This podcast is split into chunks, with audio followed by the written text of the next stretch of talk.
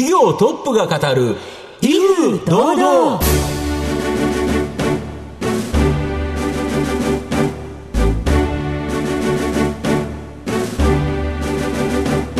毎度相場の福の神こと藤本信之です。アシスタントの飯村美希です。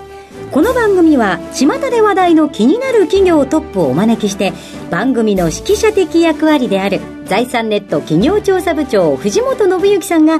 独特のタクトさばきでゲストの人となりを楽しく奏でて紹介していくという企業情報番組です。ということで藤本さんはい。メリークリスマス。メリークリスマス。でございますね。そうですね。はい、まあ、昨日今日となんか楽しいことがいっぱいあればいいなと思いますね。はい聞いている皆さんリアルタイムでお聞きいただいている皆さんは、えークリスマスの日に、えーこの番組を聞いていただきまして本当にありがとうございます。います。えーどうぞ最後まで楽しんでください。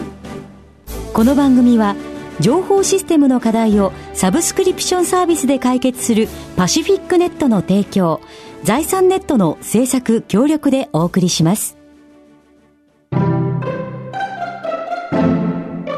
業トップが語る威風堂々それでは本日のゲストをご紹介します。証券コード6597東証マザーズ上場 HPC システムズ株式会社代表取締役小野哲平さんです。小野さんよろしくお願いいたします。はい、えー、よろしくお願いいたします。よろしくお願いしますはい。えー HPC システムズ株式会社は、東京都港区に本社がある科学技術計算向けコンピューターと産業機械向け組み込み型コンピューターの開発、製造、販売事業が日本柱の企業です。えーそれでは小野さんの方からも御社のことを教えてください。えっと、当初はですね、あの、事業を2つやっておりまして、はい。まず1つ目の方のその科学技術計算っていう向けなんですけども、これ主にですね、あの、科学者とかですね、あと企業の研究者、まあそういった方々向けに、えーコンピューターシミュレーション用のですね、システムをお客様に、えー販売、提供させていただいている事業をやっております。はい。それからあともう一つの方ですね、はい。こちらの方はあの、えーお客様が製品開発している、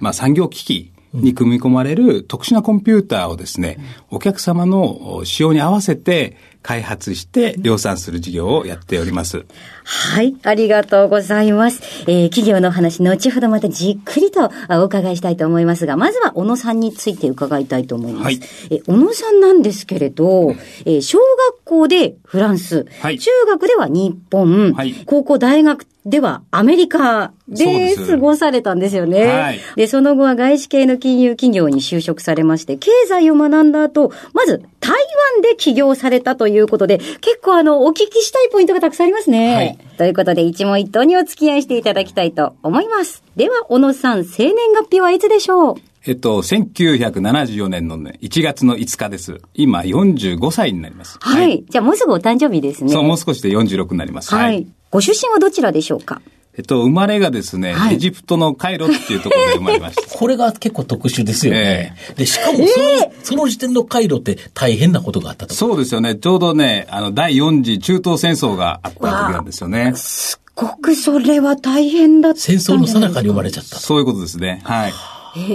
そうなると気になってきますのは、子供の頃のお父さんお母さんのご職業は？えっと、まあ、母は、あの、主婦なんですけど、まあ、父は、あの、政府で働いてまして、はい。えーまあ、外交官っていうんですかね、はい。で働いてましたんですけど。も、はい。それでエジプト回路でという、そんな、あの、いろいろなところで、えー幼少期過ごされたかと思うんですが、子供の頃どんなお子さんでしたか？日本に帰って小、まあ、小学校、フランスに3年間行ってましたけども、それ以外はまあ大体中学校だとか、小学校の5年生、6年生は日本にいましたので、まあ、その当時何やったかというとですね、まあ、昔の遊びっていうと、はい。まあ、あれですよね、めんことかですね、はい。あと、ベーゴマとかですね。はい。懐かしいですね。ええ。その時まだ、あの、よく駄菓子屋さんの前でね、はいはい。みんなでね、競って争ったりとかしたんですよ。ええそれが楽しかったですよね。ええすごいですね。なんか、あの、エジプトの話から急にほのぼのした日本の 文化の話になりましたけど、えっと、向こうでは日本人の学校ですか？いや、もうね、あの、親の方針で、はい。あの、現地校に入れられてですね。もう最初入った時はね、もう全部フランス語ですからね。そうですよね。ええもうこっちは何もわからないわけですけど、まあ、周りにいる女の子たちはみんなキャンディーキャンディーに見えて、ああ、わいいそうみんなですよね。金髪とか。金髪ではい。どうやって喋ろうかな、みたいな。でも前向きですね。もう萎縮しちゃうとかじゃなくて、わあ、キャンディーキャンディーとどうやって喋ろうって。みたいな。そんな感じでしたけどね。素敵ですね。あまり動じないですか？そうですね。もう普段はもう全然動じないですね。はい。あるがままにね。うん、そうですか？いろんなあの、ご経験があったかと思うんですけど、一番なんでしょう。自分のこう考えに根付いているものとかって何かありますか？そうですね。まあ、海外生活長いと、みんなそれぞれ、あの、いろんな宗教があったりとか、うん、まあ、あと考え方もみんなバラバラですし、うん、まあ、本当にかく多国籍なところが多いもんですから、うん、まあ、その中でやっぱり日本人ってなんだっていうのを、やっぱりよく考えさせられましたね。あ、逆に日本人ってなんだっていうところそうですね。まあ、例えばその自己紹介するときも、まず名前を言って、で、その後、あの、どこから来たのっていうことになるわけですけど、まあ、日本から来たって言って、じゃあ日本ってどんな国だっていうことを聞かれるわけですけども、全然日本のこと自分自身よく分かってなかったりとかってよくあるんですよね。そういった時に初めてやっぱり日本人って何かっていうのを、まあ、考えさせられるっていうかですね。まあ、そういったのをやっぱり幼少期にすごい、あの、考えてきたのかなというふうに思います。外にいるからこそ、になるんですね。そうですか。ありがとうございました。ちょっともっといっぱい聞いていきたいですが。はいはい、社長のお名前、鉄平っていうのは、はい、あれですよね、平和の平なんですよね。そうなんです。やっぱりその戦争の時に生まれたっていうことで、親がですね、うん、やっぱり平和を願ってっていうことで、うんあの、まあ、平和の平って入れたんですよね。なるほど。はい、鉄のように、もう平和がずっと続くようにと、そうですね。いうことですか。はい、やっぱりなんか素晴らしいお名前ですよね。えー、なるほど。あと、その企業のところなんですけど、はい、まずは日本で、まあ、経済を学ぶっていうのがあったと思うんですけど、うんえー、そこから、なんでこれ台湾だったんですか？えっと、まあ、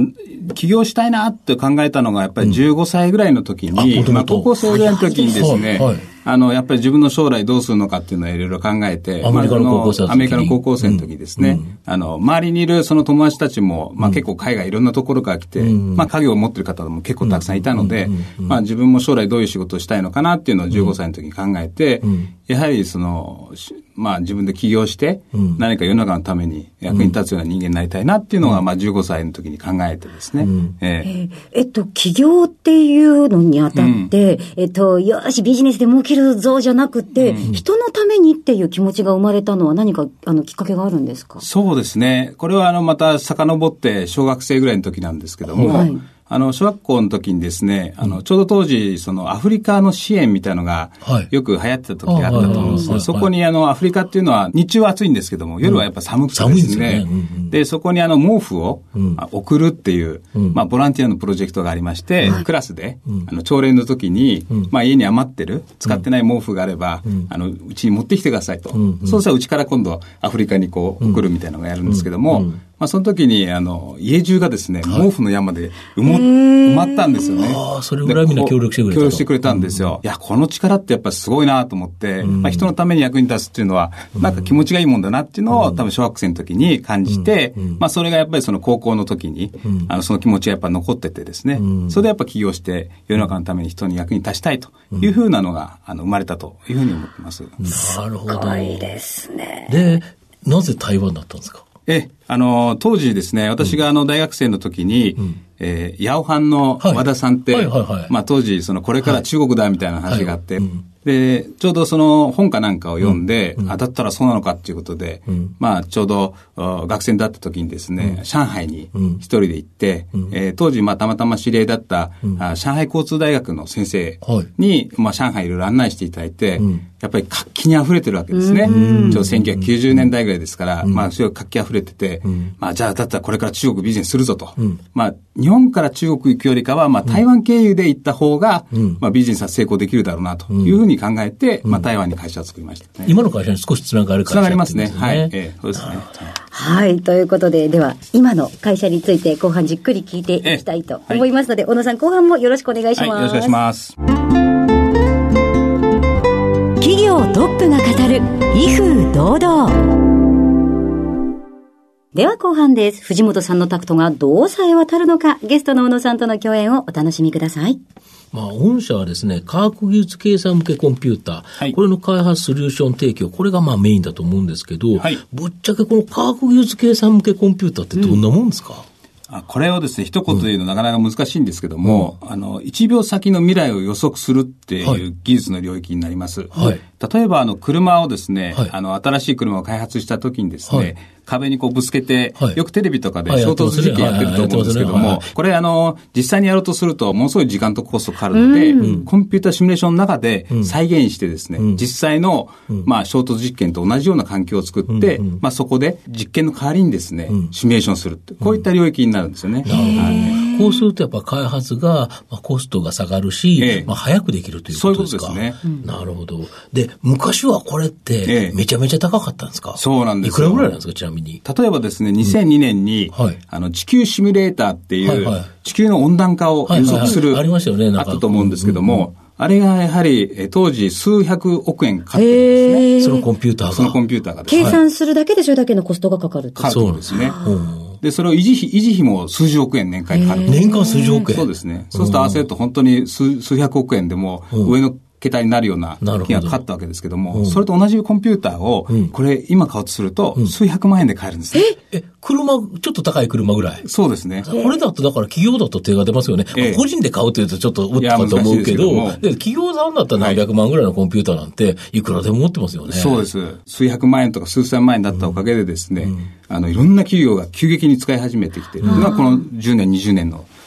流れなんですよね。なるほど。あと、御社は、このコンピューターの本体を提供するだけじゃなくて、まあ、お客様の利用用途に応じて、コンサルティングを行って、はい、で、仕様を決めて、導入運用までワンストップで取り扱いできる。そうです、これがやっぱり強みですか？そうですね。これ、お客さんは別に実はコンピューターが使いたいわけじゃないんですよね。そうなんです、ね、シミュレートがしたい。要は開発がしたいっていうのがあって、はい、何がしたいんですかっていうことを聞くと、うん、御社では、例えばこういうようなシミュレーションをすると、うん、まあコストが削減できますよと、はい、そうするとお客さんにとっては、悩みを相談すれば、御社が解決策を提供してくれるという形ですか？そういうことになります。なるほど。はい、そこはすごいですね。なんかじゃあいろんな研究にに手が出しやすくなる、うん、なってきてるっていうことになるんです、そうですね、で、具体的にですね、この科学技術計算向けコンピューター、現在はどのような用途が多いんですかね？そうですね。例えばですね、新薬の開発なんかにも今使われるようになってまして、昔はね、本当に動物実験みたいな話ありましたけど、今はもうそんなことやらなくてですね、コンピューターの中で、まあ人間のそのタンパク質ですね、タンパク質に対して薬となるその化合物っていうのがあってですね、まあそれをこうドッキングさせてっていう、こういう世界があるんで、組み合わせて。いくっていう世界があるんですけど、まあそういった領域に使われたりとかですね、あと最近ですとやはりその自動運転のアルゴリズムの開発、これにもやっぱり高速なコンピューターがやっぱり必要になるんですけども、そういった領域にも結構使われてますね。はい、なるほど。まあ、あの、来年ぐらいからまあ始まるだろうと言われているその 5G。はい。まあ、これが始まってくると、やはりそのいろんな現場で高速に様々な情報を処理していかなきゃいけなくなるわけですけども。データがいっぱいやってくるデータがいっぱい大量にあるわけですから、これをどう処理するのかっていうと、やはりその高速なコンピューターが、いろいろその現場で必要になってくるというふうな流れになってくるって考えてます。なるほど。あと、最近では企業が自社でですね、そのコンピューターを保有して、まあ、使うということではなくて、御社が保有している、その科学技術計算向けコンピューター、これをクラウド上から、まあ、月額課金のサブスクモデルというもので提供されてるとか。そうですね。えっ、ー、と、まあ、最近本当この1年ぐらいの間にですね、お客様自身が自分の手元に大きなコンピューターを持って、はい、まあ、シミュレーションしてたんですけども、まあ、それだけではなくて、うん、あの外部にある、うん、いわゆるクラウドを使って、はい、まあ、シミュレーションするようにだんだんなってきています。これだとより導入コストが低く使えるから、うんはい、いろんな方がさらに使うようになりますよね。うん、そうですね。あの、やはり使いたい時に使えるっていうところにやっぱりメリットがございますので、まあ、そこにはたくさんユーザーさんが可能性があるのかなっていうふうに思ってます。これスタートアップとか、本当に今すぐできたような会社、やっぱり資金がないじゃないですか。えー、そういうところ、今これを研究開発したいっていうのが、だけど、御社のクラウドを使えば、はい、まあ自由に使えるとそうですね。いうことですか。はい。まあ、そういうニーズも非常に増えてきてますね、今。はい、すごい、なんか新しいものがどんどん生み出されやすくなるわけですよね。うん、あの、それってなんか、すごい社会に対するサポートとして、そうですよね。うん、あの、まさにあの人の役に立ちたいっていう、はい、なんかこう研究をしたいっていう熱い思いのある人たちの、こう、プッシュができるっていう。まあそうですね。新薬を作って人を救うとか、自動運転して交通事故をなくすとか、本当にこれになっていくと平和になっていくっていうか、人の役に立つ。それの縁の下の力持ちのようなサポートをする仕事ということですよね。はい。御社の今後の成長を引っ張るもの、改めて教えていただきたいんですが。はい。今、あの、お話しいただいたような、そのクラウドサービスだとかですね、うん、あとはそのコンサルテーションとかって、まあいろいろあるわけですけども、うん。はい、まあ日本国内だけでは、ニーズだけではなくてですね、はいはい、やはりその海外からのニーズっていうのも今非常に増えてきていますので、でねまあそこに海外の方にも積極的に、まあ、展開していきたいなというふうに考えています。うん、特にこれからあの東南アジアは今ものすごい勢いで経済発展してきてますけども、ねはい、まあそれに伴ってやっぱり環境の問題とかですね、うん。はい、エネルギーの問題ってやっぱりたくさん出てきてるわけですけども、ね、そこにやっぱりこのシミュレーションという領域が非常にフィットする、分野でございますので、そこもしっかり捉えていきたいなと思ってます。なるほど。では、最後になりますが、はい、藤本さんお願いします。あなたの心に残る四字熟語を教えていただきたいんですが。はい。共存共栄っていう言葉かなと思います。いいですね。それは、あの、改めてどんなような思いで選びましたか？そうですね。あの、当社の、まあ、経営理念っていうのもですね、あの、人とコンピューティングの力で、まあ、世界の平和に貢献するといったものになっておりますけども、まあ、この中にはですね、やはりその世界の人がですね、安心安全に、まあ、平和に暮らすためにはですね、その共存共栄をもとにして、まあ、それぞれ国があの、科学技術の発展だとかですね、まあ仕事がそこにあったり、やりがいがあったりとか、まあこういったところにやっぱり繋がっていくっていうふうに確信しています。やはりその共存共栄っていうのがやっぱり全て人間においても、人間の社会においても非常に重要なポイントかなというふうに思っています。はい。様々お話をいただきましてありがとうございます。はい、ありがとうございます。えー、本日お越しいただきましたゲストは、証券コード6597東証マザーズ上場 HPC システムズ株式会社代表取締役、小野哲平さんでした。小野さん、ありがとうございました。ありがとうございました。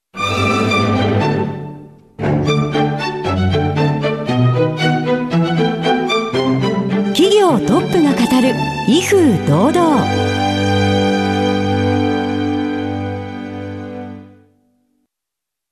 IT の活用と働き方改革導入は企業の生命線。東証2部証券コード3021パシフィックネットは IT 機器の調達、運用保守、クラウド活用まで情報システム部門をサブスクリプション型サービスでサポートし、企業の IT 戦略を応援する信頼のパートナーです。取引実績1万社を超える IT サービス企業。東証2部証券コード3021パシフィックネットにご注目ください。お送りしてきました企業トップが語る威風堂々そろそろお別れのお時間です本日のゲストは HPC システムズ株式会社代表取締役小野哲平さんにお越しいただきました。そして小野さんの選ばれました四字熟語は共存共栄でございました。いやさすが海外さまざまいろんなものを目にしていらっしゃった小野さんだからこそですよね。ちょっとハッとしました。そうですね、はい、また面白いのが社員にも同じような経験をさせたいということで、うん。はい、結構社員を海外に出張させる、これを数多くしているということみたいですね、もうそれこそこの出張がきっかけで35歳で初めてパスポート取りましたみたいな方も中にいらっしゃったみたいでうん、でその出張に対して特に何かを求めてるわけではないということでいうと、やっぱり海外での経験が、まあ、その人は人生が豊かになるということかもしれないですね。はいあのそのお考えをトップの方が持っていらっしゃるっていうのはなんかとても素敵なことだなというふうに思いました。うんはいということでぜひ皆さん繰り返し聞いてくださいね。終了後はラジコのタイムフリーはもちろんポッドキャストでもお楽しみいただけます。えー、それではここまでのお相手は？藤本信之と。飯村美希でお送りしました、えー、なんとこれが年内放送最後となりますので、えー、次回放送は1月8日となります。また来年お会いしましょう。それでは皆さんメリークリスマス。この番組は情報システムの課題をサブスクリプションサービスで解決するパシフィックネットの提供財産ネットの制作協力でお送りしました。